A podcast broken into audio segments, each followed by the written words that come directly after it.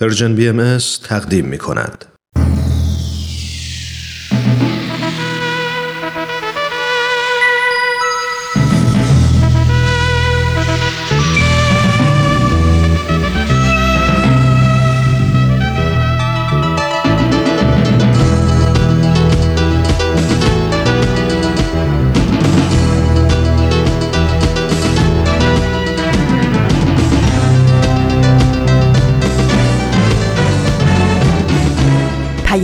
دوست. برنامه ای برای تفاهم و پیوند دلها.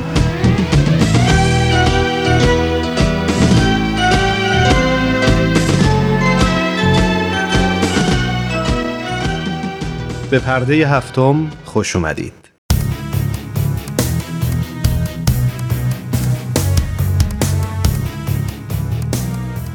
من ایمان ملکوتی هستم و امروز جمعه 22 فروردین ماه 1399 خورشیدی برابر با دهم آوریل 2020 میلادیه.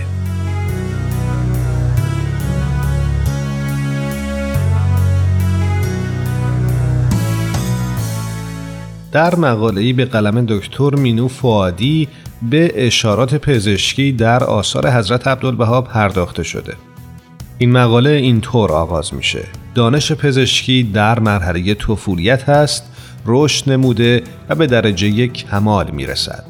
حضرت عبدالبها فرزند ارشد و جانشین شارع آین بهایی یعنی حضرت بهاءالله در آثارشون پیشرفت دانش پزشکی رو به سوی کمال نه تنها به ما وعده بلکه اطمینان دادند با این اطمینان رشد و بلوغ در مسیر رهایی بشر از بیماری ها تحقق یافته و نوید صحت کامل که در آثار حضرت باب از اون یاد شده به وقوع خواهد پیوست.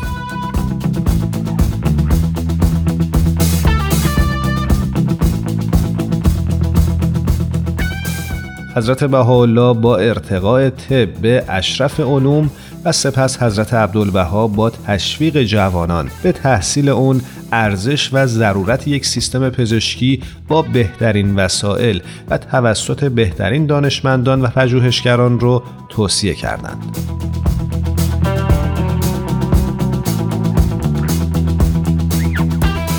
پیشرفت علم پزشکی مستلزم آزادی طرح و کار پژوهشگرانه تشویق و ترغیب به تحصیل علم و پشتیبانی از دانش و دانشمند در این امر یکی از اصول اولیه حصول اصلاح جامعه انسانی و رفاه و آسایش بشره. در تمام آثار حضرت عبدالبها بیمار نقش اصلی داره و رضایت او در بهبودیش مؤثره. دستورات درباره پیشگیری از امراض، تعدیل در تغذیه، استفاده از سبزیجات، میوه و حبوبات و اجتناب از عوامل بیماریزا مثل سیگار و مشروبات الکلی و همینطور مواد مخدر نشان ارادی فردی در حفظ بدنی سالم و روانی آرامه.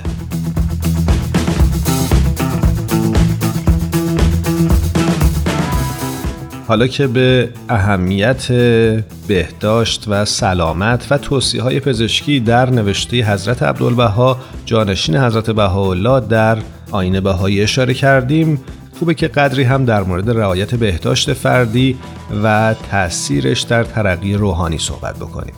در تعریف کلی شاید بشه گفت بهداشت عبارت از علم دستیابی به سلامتیه و میشه اون رو دانشی دونست که سطح سلامتی رو در جامعه افزایش میده. بهداشت مقوله که به همه مردم اعم از زن و مرد کوچک و بزرگ از هر طبقه اجتماعی یا اقتصادی و یا هر مذهب و اندیشه‌ای ارتباط پیدا می‌کنه و ضررهای ناشی از عدم رعایت اون همونطور که شاهدش هستیم تنها مختص به سطح خاصی از اجتماع نیست و همه افراد جامعه رو می‌تونه در بر بگیره.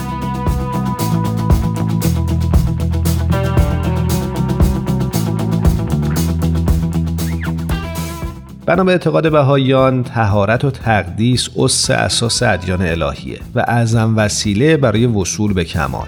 فطرت انسان به طور کلی گرایش به پاکیزگی داره و از آلودگی بیزاره. و اگرچه نظافت و پاکیزگی ظاهری امریست جسمانی ولی در مراتب روحانی تأثیر بسیاری داره.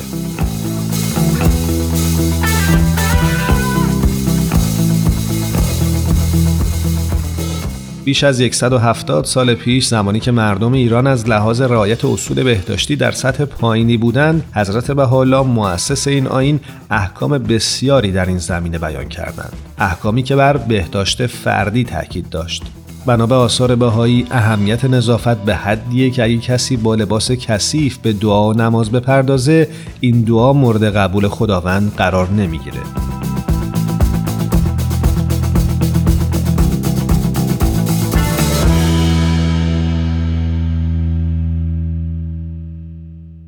با پرده هفتم همراه بمونید.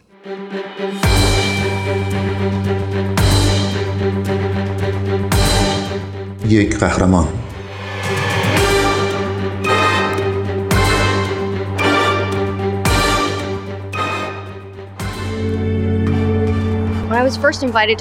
اولین باری که به هارلم دعوت شدم فهمیدم اونجا فرصت های کمی برای دخترها وجود داره و به خصوص در مورد اسکیت روی یخ. چیز بینظیری که در برنامه اسکیت روی یخ هالم وجود داره اینه که ما توسعه مدیریت و رهبری رو با آموزش و تحصیل و اسکیت روی یخ تلفیق می‌کنیم و از اون برای توانمندسازی دختران استفاده می‌کنیم تا بتونن انتخاب کنن و در تمام جنبه های زندگیشون موفق بشن. من شاهد این بودم که صدها دختر به این برنامه پیوستن و بعضیاشون از سن شش سالگی به اینجا اومدن و تا سال آخر دبیرستان اینجا بودن و به کالج رفتن.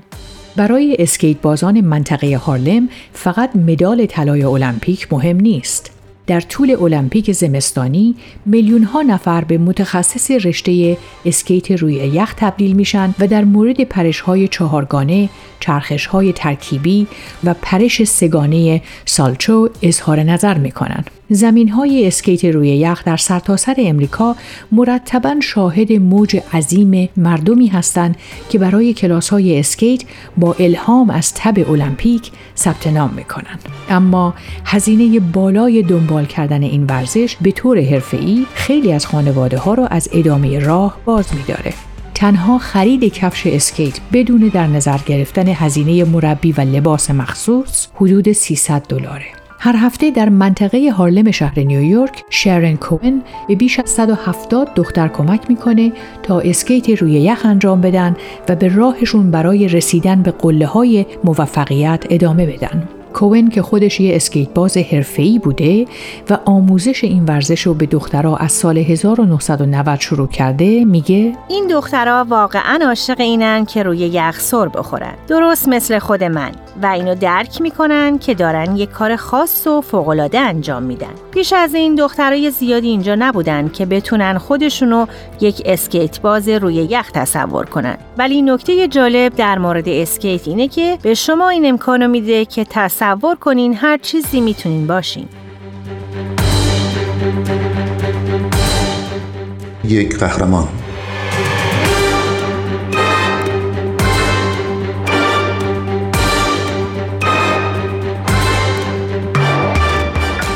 از سال 1997 سازمان غیرانتفاعی کوئن به نام اسکیت روی یخ در هارلم وسایل و تجهیزات تدریس و آموزش و کلاس های مهارت های زندگی رو برای هزاران دختر از جوامع کم درآمد فراهم کرده.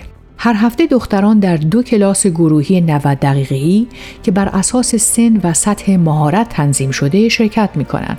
اونا هم تفریح و ورزش می‌کنن و هم بعد از مدرسه در محلی امن مشغول به فعالیت میشن. کوون معتقد درسایی که اونا میآموزن یک عمر باقی میمونه. کوون میگه اونا نظم و انضباط و پشتکار به دست میارن. زمین می‌خورن و دوباره پا میشن و یاد می‌گیرن که این روش رو می‌تونن در هر کاری انجام بدن. دانش آموزان برای انجام اسکیت روی یخ باید سه بار در هفته در جلسات آموزشی شرکت کنند و به طور متوسط نمره بی مثبت بگیرند. و کسانی که تلاش کنند و به این موفقیت برسن کمک های اضافه برای درساشون دریافت می‌کنن این سازمان میگه بیشتر از یک سوم دخترها نمره A کسب می‌کنن کوئن میگه ما واقعا سعی می‌کنیم بهشون بفهمونیم که دلمون می‌خواد اونا زنان جوان، باهوش و خردمندی بشن. و این واقعیت که دارین اسکیت می‌کنین یک پاداشه. ما سعی داریم یک فرهنگ موفقیت و ترقی ایجاد کنیم. تمام دانش آموزانی که این برنامه رو ادامه دادن از دبیرستان فارغ و تحصیل شدن. کوئن میگه ما می‌خواهیم دخترها بدونن و باور کنن هر چیزی که بخوان می‌تونن باشن. اگه تمام سعی و تلاش و فکرشون رو صرف اون کار بکنن. کلبی کاوچ که از سال اول دبستان به این برنامه پیوسته همیشه رویای فضانورد شدن رو در سر داشت. ولی وقتی در درس جبر رد شد با مانع جدیدی روبرو شد. اون میگه خانم شرن یه معلم خصوصی برام گرفت و اوضاع درسیم تو مدرسه بهتر شد. این معلم به همون یاد میده که در زندگی تا جایی که می‌تونیم بهترین باشیم.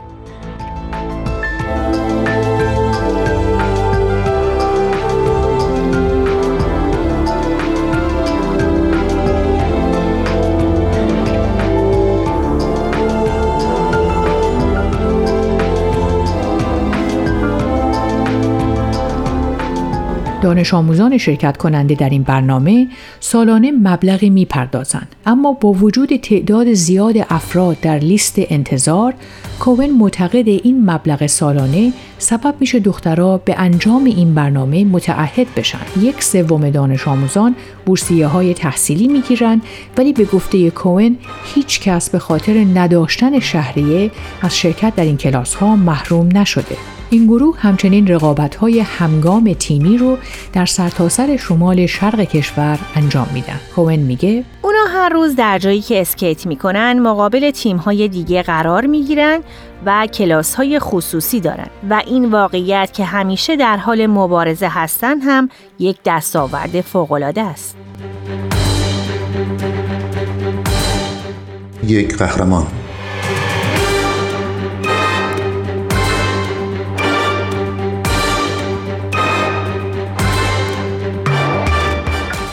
کار سختیه به خاطر زمان محدود وجود یخ و تمرینات گروهی افراد بزرگسال در آخر هفته ها.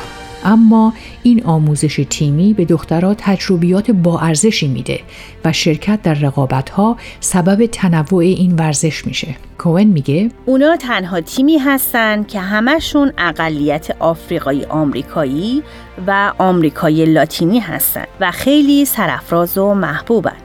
کوئن امیدوار روزی مرکز آموزشی خودش رو در منطقه هارلم بسازه تا دخترای بیشتری بتونن در این برنامه شرکت کنن و بتونه این برنامه رو به مناطق محروم شهرهای شیکاگو و لس آنجلس گسترش بده. کوئن میگه وقتی یک زمین یخی صاف و وسیع در اختیار این بچه ها قرار می‌گیره می‌تونن پیشرفت کنن و به بهترین های وجود خودشون دست پیدا کنن.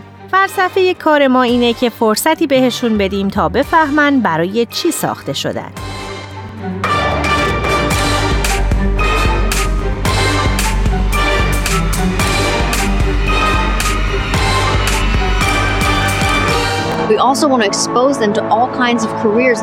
ما همچنین به اونا انواع شغل ها رو معرفی می کنیم که ممکنه بهش فکر نکرده باشند و زنانی رو در اون پست های حساس و موثر ندیده باشند. ما دخترامونو به دادگاه عالی بردیم تا قاضی های زن رو ببینن. به گوگل بردیم تا مدیر اجرایی اونجا رو که یک زنه ببینن. ما فقط نمی‌خوایم نشون بدیم که یک دانش آموز برای المپیک میره بلکه سعی داریم که کل جامعه کودکانو وادار کنیم که مهارت و دانشی بیاموزن که بهشون کمک کنه از دبیرستان و کالج فارغ و تحصیل بشن و وارد دنیای حقیقی بشن و به جامعه خدمت کنن.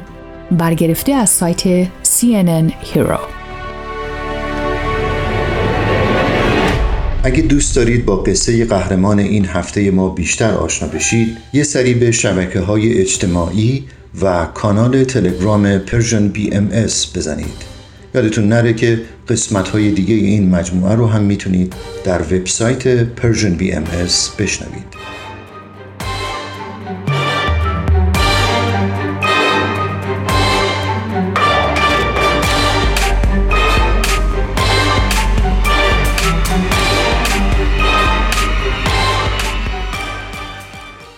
ما رو در اینستاگرام هم دنبال کنید. آدرس ما هست Persian BMS.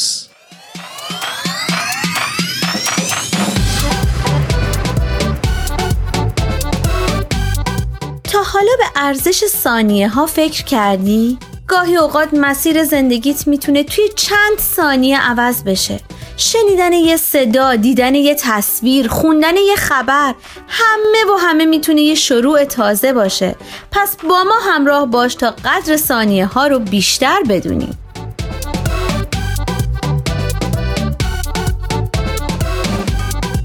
چند ثانیه با شما؟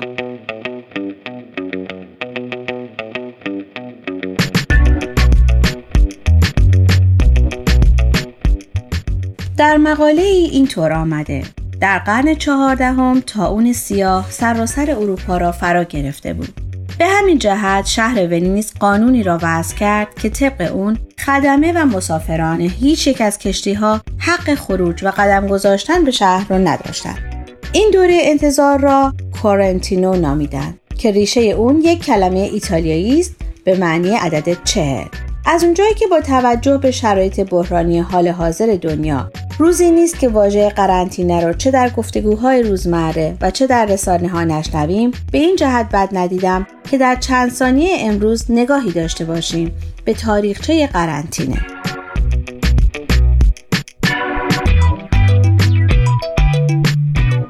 پس با ما همراه باشید تا در این باره مطالبی رو بشنویم. از مقاله‌ای برگرفته از سایت بی بی سی فارسی به نام قرنطینه چطور در طول تاریخ با بیماری ها جنگیده است.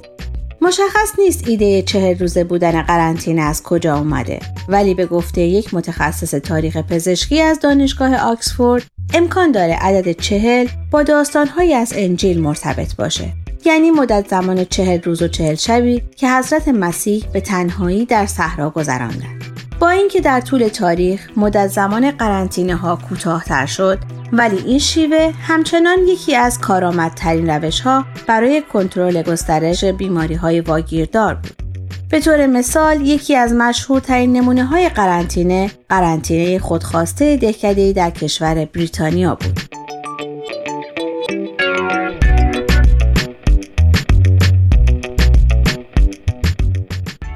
مرگ تعدادی از شهروندان کشیش تازه منصوب شده این ناحیه تصمیم گرفت که این دهکده قرنطینه بشه. او به مردم دهکده که همه عضو کلیسا بودن اعلام کرد که مسیرهای منتهی به دهکده باید بسته بشن و هیچ کس حق ورود یا خروج نداره. قرار شد که برای اونها مواد غذایی و سایر اجناس مورد نیاز رو بیارن و از طرفی کشیش هم قول داد که در کنار اونها بمونه. بعد از پشت سر گذاشتن وضعیت بحرانی با اینکه تعداد زیادی کشته شدند ولی هیچ کس سعی نکرد که از قرنطینه فرار کنه. و به تدریج بعد از سه ماه بیماری از بین رفت و قرنطینه مؤثر واقع شد.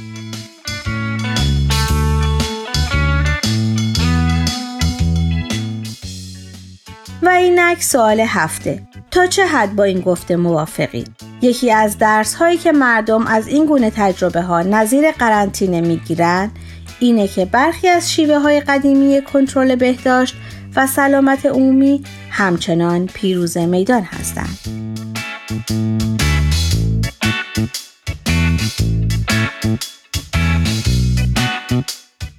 شما می‌تونید از طریق آدرس ما در تلگرام ادساین پرژین بی ام و همچنین ایمیل info at persianbms.org با ما تماس بگیرید.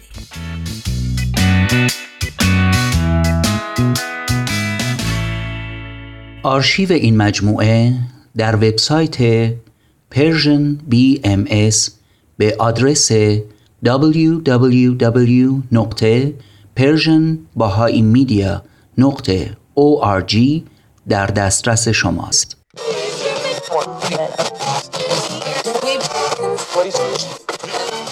اگه امروز حالت خوبه اگه یه عالمه انرژی مثبت داری اگه حس خوبی داری و دلت نمی‌خواد که اونو از دست بدی اگه می‌خوای برای شروع هفته تازه انگیزه داشته باشی فقط کافیه که فرکانس ذهن تو روی موج مثبت رادیوی ما تنظیم کنی.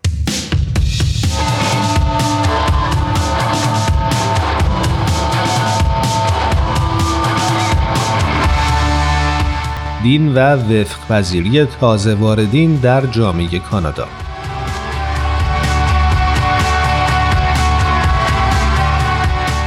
از زمان تأسیس کانادا در عواسط قرن 19 هم ورود افراد جدید از سراسر جهان یک جنبه اصلی زندگی در این کشور بوده. ریشه های جامعه باهای کانادا به این دوران باز میگرده و این جامعه بازتابی از تنوع فرهنگی و قومی کشوره. جامعه بهای کانادا مدت هاست در مورد نقش دین در ساخت اجتماعی صلحآمیز و منسجم در حال یادگیریه. این مسئله یکی از موضوعات اصلی بحث و گفتگو در مجموعی از سمینارها بود که سال قبل با همکاری دانشکده امور بین الملل مانک دانشگاه تورنتو برگزار شد.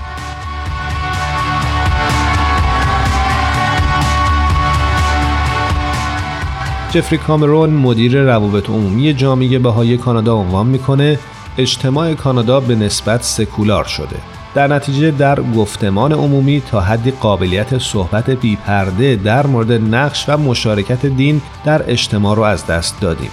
بسیاری از تازه واردین به کانادا از اجتماعاتی اومدند که دین در اونها نقشی پررنگ داره و این تضاد می‌تونه به ایجاد تنشها دامن بزنه. این سمینارها نشون دادند که میشه گفتگوهای بسیار بازتر و آگاهانه تری در این مورد داشت که چطور از دین میشه به عنوان منبعی برای ایجاد درک مشترک و ترویج ارزشهای همگانی در راستای ایجاد یک اجتماع هماهنگتر و منسجمتر کمک گرفت.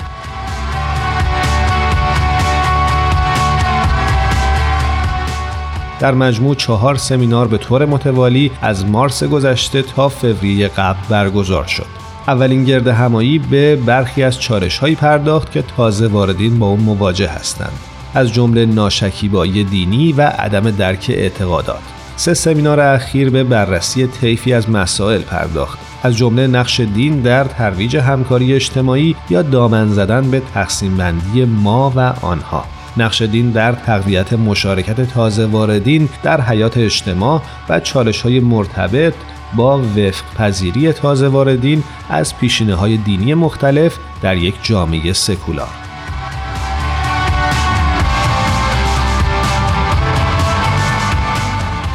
حدود 100 نفر از جمله دانشگاهیان، سازمانهای جامعه مدنی و نمایندگان جوامع دینی در بحث و گفتگوهای این چهار سمینار شرکت کردند.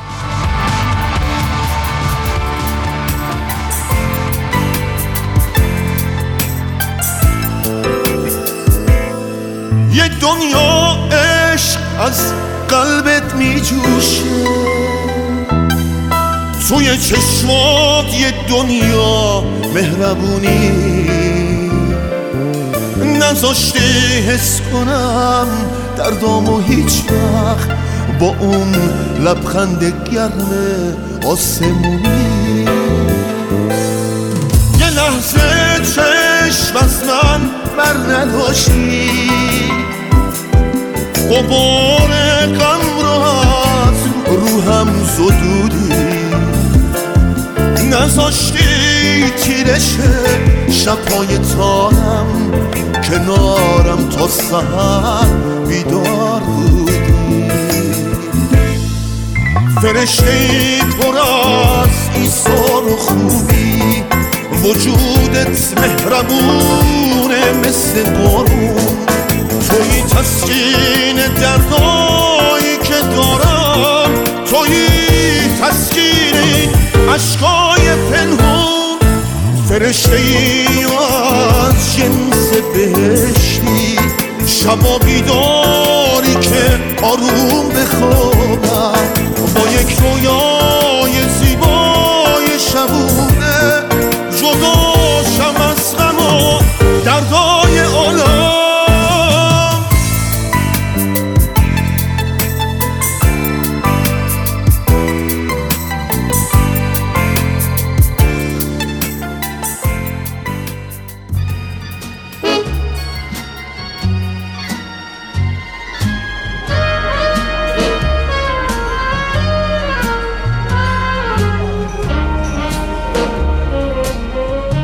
گوشه دنج و آروم توی فضای گرم و صمیمی.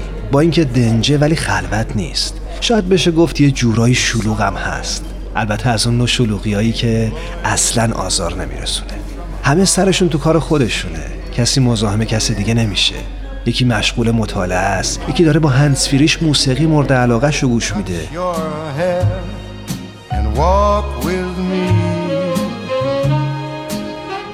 چند نفری هم اون طرفتر دور یه میز نشستن و سخت گرم صحبتن. هر از گاهی میون این هم همه یه صدای موسیقی هم به گوش می‌رسه. گوشه گوشه اینجا رو دوست دارم ولی مکان محبوبم فقط و فقط اون میز آلبالویی گرد و کوچیک کنار پنجره است. همون پنجره ای که پر از گلدونای شمدونی تازه گل داده است. واقعا تو اگه جای من بودی توی همچی فضایی عاشق هنر نمی شدی؟ راستی داشت یادم می‌رفت. اسم اینجا کافه هنره The world was new beneath a blue umbrella sky. چند روز قبل یعنی هفتم آوریل مصادف بود با روز یادبود قربانیان نسل کشی رواندا. فاجعه که از اون به تاریک ترین فاجعه انسانی نیم صده گذشته یاد میشه. در سال 1994 به دنبال سقوط هواپیمای حامل جوینیال هابیار یمنا رئیس جمهور وقت رواندا در نزدیکی کیگالی پایتخت این کشور قوم هوتو این عمل رو به قوم توتسی نسبت داد. همین اتفاق در جامعه بی حکومت آغاز درگیری های شدید میان این دو قوم شد. در جریان نسل کشی سال 1994 رواندا که از اون تحت عنوان تاریک ترین فاجعه انسانی نیم سده گذشته یاد میشه علاوه بر کشته شدن 800 هزار مرد، زن و کودک به 200 تا 500 هزار زن تجاوز جنسی شد.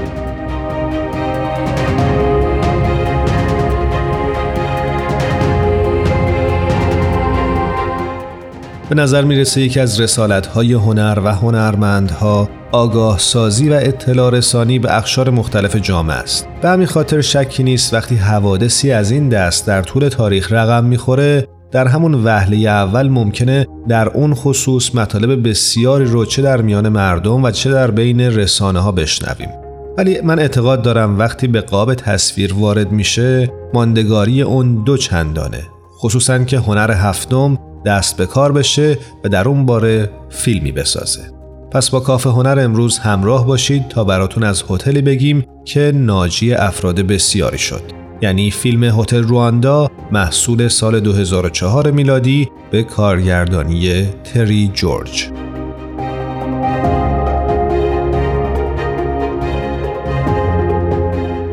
هتل رواندا فیلمی در ژانر درام تاریخی ساخته شده توسط تری جورج کارگردان ایرلندی در سال 2004 میلادی است. این فیلم که در اون دان چیدل در نقش یک هتلدار بازی می‌کنه درباره نسل کشی 1994 رواندا و تلاش این هتلدار برای نجات جان اطرافیان خودشه.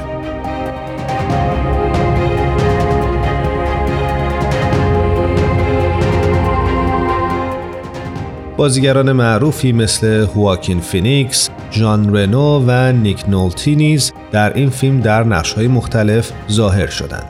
بعضی افراد به این فیلم با عنوان فهرست شیندلر آفریقایی اشاره می کنند که در اون پاول روسساباگینا یعنی هتلدار معروف با پناه دادن خونواده و حدود هزار پناهجو در هتل خود از قتل عام اونها جلوگیری کرد.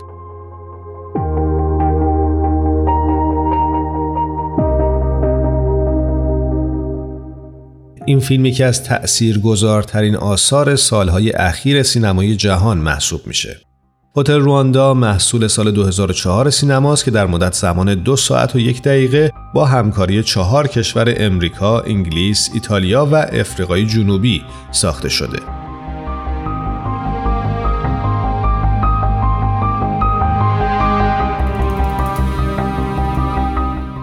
به گفته استیون هولدن در نقدی پیرامون فیلم هتل رواندا این فیلم یک درام سیاسی دلهوره آوره که مثل چکش روی تمام زوایای حسی تماشاگر فرود میاد. هتل رواندا نخستین نمونه برای نمایش کشتار و نسل کشی در کشورهای درگیر نزاهای قومی نیست. اما این تصویر قتل عام 800 هزار توتسی به فرمان قبیله هوتو در رواندا و حمام خون سال 1994 صحنه ویرانگره که ناکفایتی کشف نشده رسانه ها جهت عدم پوشش صحیح این واقعه رو به نمایش می‌گذاره.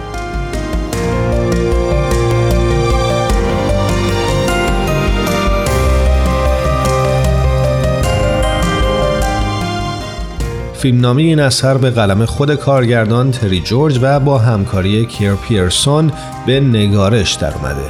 این دو تن که نامزد اسکار سال 2005 میلادی بودند موفق شدن جایزه هیومن تاس لس آنجلس رو که سالانه به برنامه های تلویزیونی و فیلم هایی با مسائل مهم اجتماعی تعلق می‌گیره رو دریافت کنند. پیرسون در گفتگویی با اشاره به موضوع هتل رواندا گفته در اون زمان همه می‌دونستند که چه اتفاقی در حال وقوعه اما همه رهبران بزرگ غرب خاموش موندند و دست به هیچ اقدامی نزدند. این فیلم ماجرای یک مرد معمولی یک هتلدار که دست به یک کار بزرگ می‌زنه.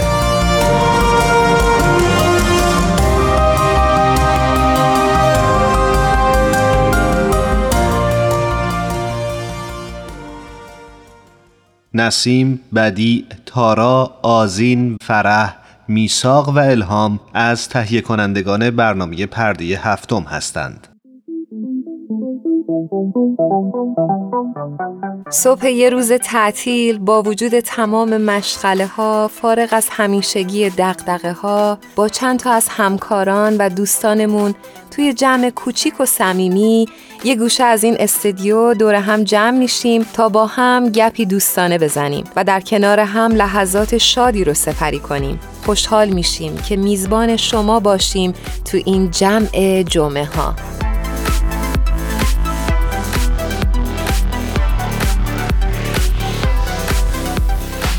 ایما خوبی؟ مرسی تو چطوری؟ قربانت مرسی من هنوز سالمی که ایشالله آره آره سالم و هیجان زدم چرا هیجان زده؟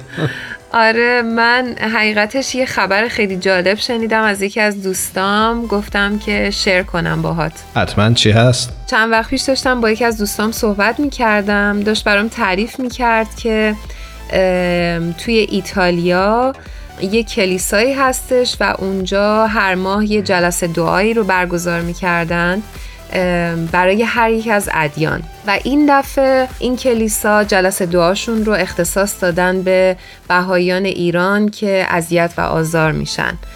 و خیلی برام جالب بود و این حس همدلی و محبتی که ایجاد شده بود و احساس می‌کنم تو این دوران کرونا خیلی خیلی این حس داره بیشتر میشه و همه ما داریم یه مقدار بیشتر به خودمون فکر می‌کنیم. خیلی برام جالب بود و گفتم که بیام بگم توی رادیو. چالی فکر می‌کنم که اتفاق خیلی خوب و خوشایندیه. و یک کاش از این اتفاقا بیشتر بیفته.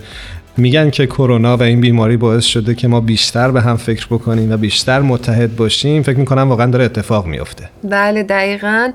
و فکر می‌کردم که اگه همه انسان ها به اون حقیقتی که واقعی هستش پی ببرن به دور از هر گونه تعصب واقعا همین اتحاد ایجاد میشه و این خیلی زیباست. امیدوارم که زیاد اتفاق بیفته به قول تو. منم امیدوارم. آمین. من با یکی از روحانیون این کلیسا تماس گرفتم و دلم می‌خواست که خودشون این مطلب رو عنوان بکنن و تجربهشون رو بگن. روی خط آماده هستن و اگه موافق باشی بریم باشون مصاحبه کنیم. ایشون ایرانی هن؟ بله بله ایشون ایرانی هستن ولی ساکن ایتالیا و یکی از روحانیون این کلیسا. بسیار خوب. پس یه موسیقی کوتاه بشنویم تا ارتباطمون برقرار بشه. بله حتما.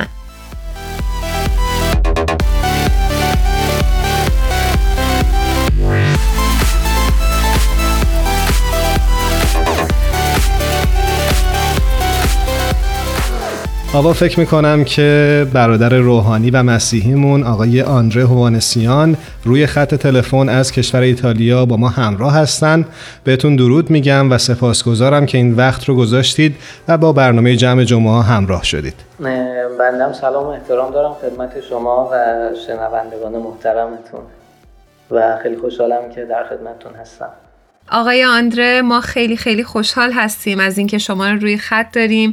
فکر کنم مصاحبه خیلی هیجان انگیز و جالبی باشه. امیدوارم که شنونده های ما خوششون بیاد از این مصاحبه. امیدوارم. شما چندی پیش در کشور ایتالیا و در کلیسایی که درش خدمت می‌کنید جلسه دعایی برگزار کردید به یاد باهایان ایران. و حالا دوست داشتیم که امروز توی مصاحبه بیشتر راجع به خودتون و راجع به کارهاتون بشنویم. و فکر می‌کنم آوا یه چند تا سوال داشت که می‌خواست اولین سوال از شما بپرسه. خواهش می‌کنم من در خدمتم مرسی ایمان جان. من می‌خواستم یه مقدار شما خودتون رو اول برای ما معرفی بکنین و بفرمایید چرا شما و دوستانتون تصمیم گرفتین در کلیسایی در ایتالیا جلسه دعایی به یاد باهایی برگزار بکنین؟ اندره هستم از روحانیون کلیسای کاتولیک و در ایتالیا هستم. ما برنامه دعایی داشتیم حوزه اسقفی هم تصمیم گرفتیم که هر ماه یک روزی رو اختصاص بدیم برای دعا برای سایر ادیان برای پیروان سایر ادیان برادران و خواهرانمون در ادیان مختلف. و یکی از این جلسات رو یک روز رو اختصاص دادیم برای دعا و روزه در واقع برای برادران و خواهران بهاییمون. چه در ایران و چه در سایر کشورها. و خدا شکر روز خیلی مبارکی هم شد و در دعا متحدن برای برادران بهاییمون مخصوصا در ایران و در کشور یمن که اخبار بسیاری خوب میشنویم. در دعا بودیم و ثمرات این دعا رو بعدها هم شنیدیم. خدا رو شکر خیلی هم خوشحال شدیم. در واقع دلیل اصلی دعا دعوتی هستش که ما از عیسی مسیح آموختیم چنان که در کلام آسمانی هستش که خوشا به حال آنان که صلح را در زمین گسترش می‌دهند زیرا ایشان پسران خدا خوانده خواهند شد. و در واقع آنچه که از تعلیم عیسی یاد گرفتیم در واقع خداوند ما رو دعوت می‌کنه که در خدمت همه باشیم و همچنان که مادر ترزا میگه دیدن چهره مسیح در همه انسان ها فارغ از نژاد و فارغ از زبان و فارغ از دین و مذهب و همه اینها چون هر انسانی مخلوق خداست و این زیبایی انسان هست. و طبیعتا دعا برای همه انسان ها یک دعوتی است که همه ماها داریم از هر دینی که باشیم. و در تعالیم کلیسا هم همین دعوت رو داریم. مثلا در اسناد شروع دوم واتیکان همچنان که مستحضرید کلیسا ما رو دعوت می‌کنه و در واقع به ما تعلیم میده که همه انسان ها رو از هر دینی کسانی که به خداوند ایمان دارن برادران خودمون می‌دونیم و همه انسان ها رو در واقع اون چهره مسیح رو محبت خدا رو در انسان ها دیدن. برای این مثال همین سال پیش بود که پاپ فرانسیس رهبر کاتولیک های جهان در یک نشستی در یک دیداری با شیخ احمد طیب مفتی الحسن ایشون. یک سندی رو با هم دیگه در واقع امضا کردن که بیشتر تاکید بر روی برادری انسان هاست و تلاش برای صلح بین انسان ها و صلح بین ادیان.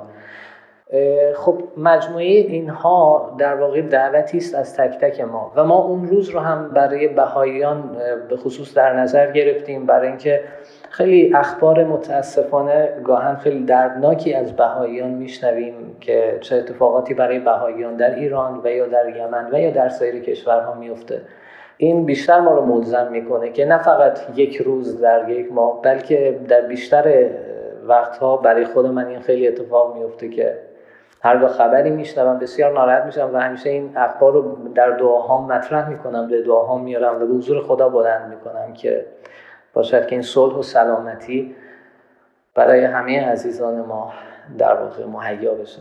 سپاسگزارم از پاسختون. داشتم به این فکر می‌کردم با توجه به حرفایی که زدید از دیدگاه شما ادیان و پیروان مذاهب چطور می‌تونن به ما انسانها کمک بکنند به جای اینکه بیشتر از هم فاصله بگیریم بیشتر به هم نزدیک بشیم و این همبستگی در ما تقویت بشه؟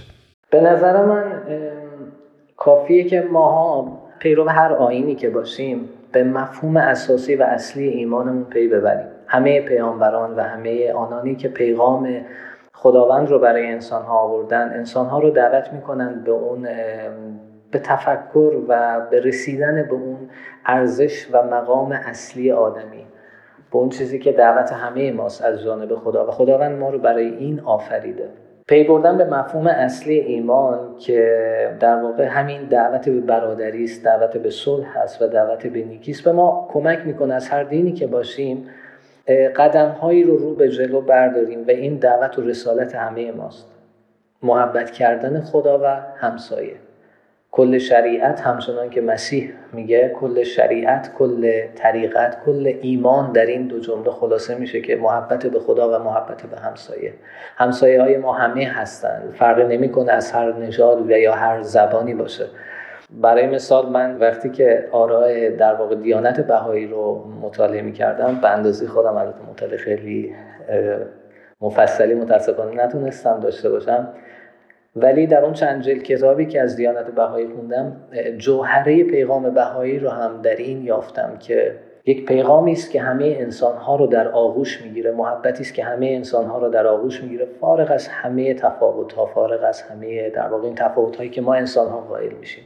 به نظر من این رسالت همه روحانیات و در واقع ایمان و دین هستش. خیلی ممنون از پاسختون در این روزهای قرنطینه و جدایی نقش ادیان و روحانیات رو برای کمک به عبور از این بحران چطور می‌بینید؟ بحث این این روزهایی که همه در قرنطینه هستن و این بیماری همه دنیا رو در بر گرفته به نظر من یک دعوتی است از طرف خدا برای اینکه کم آدم امروز انسان عصر امروز stop کنه یعنی بیسته و به استیل و به اون سبک زندگیش تفکر کنه. انسانی که همیشه در پی individualism بود انسانی که همیشه فراری از دیگران بود فقط به فکر خودش بود. الان در قرنطینه در لحظاتی که فقط خودشه دلتنگ همون روزمرگی هاست. دلتنگ حتی دیدن انسان های رهگذری است که شاید هر روزه در مسیر کارش یا مدرسهش یا دانشگاهش هر روز انسان ها رو می‌دید و بی تفاوت از کنارش رد می‌شد. الان دلتنگ همین انسان هاست. به نظر من این اتفاق با همه این سختی ها و ناراحتی هایی که به وجود آورده ولی خب یک دعوتی هم هست به اینکه ما تفکر و تعمق کنیم. به نظر من در این برهه نقش ادیان و نقش روحانیات معنویات اینه که در وهله اول خب قطعا دعا هستش. دعا از هر آینی که باشیم. هفته پیش ما دعوتی داشتیم از سوی پاپ فرانسیس که ایشون دعوت کردن پیروان همه ادیان رو که متحدن و تاکید کردن که متحدن برای برای این وضعیت برای همه انسان ها دعا کنیم. و این در این اتحاد و همدلی هستش که وظیفه همه ما هست. اول دعا کردن و دوم به نظر من دادن این پیغام و بشارت امید. برای اینکه کسانی که باورمند هستند به خداوند با اون امید زنده ای باور دارند و این امید زنده رو ما باید بشارت بدیم به همه. و دعوت کنیم به این تعمق و تفکر در واقع در این سبک زندگی که داشتیم که واقعا راه رو به کجا بردیم اون مفهوم زندگی برای ما به کجا رسید مفهوم انسان به کجا رسید و چه مفهومی از این در واقع کانسپت ها در ذهنمون به وجود آورده بودیم و در اصل این مفهوم ها چیا بودن برای ما.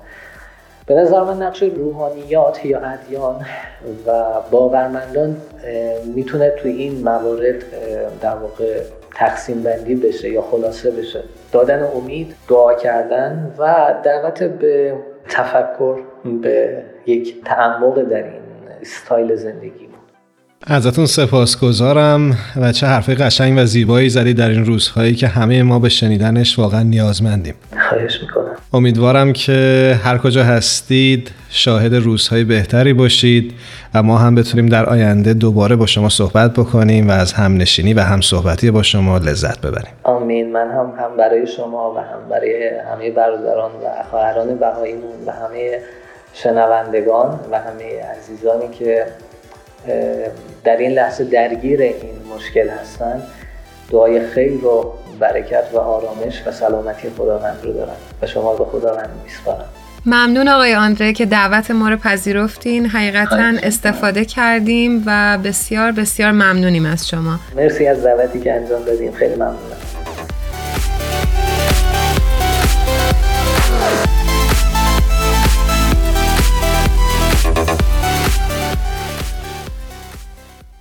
سخنی است منصوب به بودا. سلامتی بزرگترین هدیه قناعت بزرگترین ثروت و وفاداری بهترین رابطه است.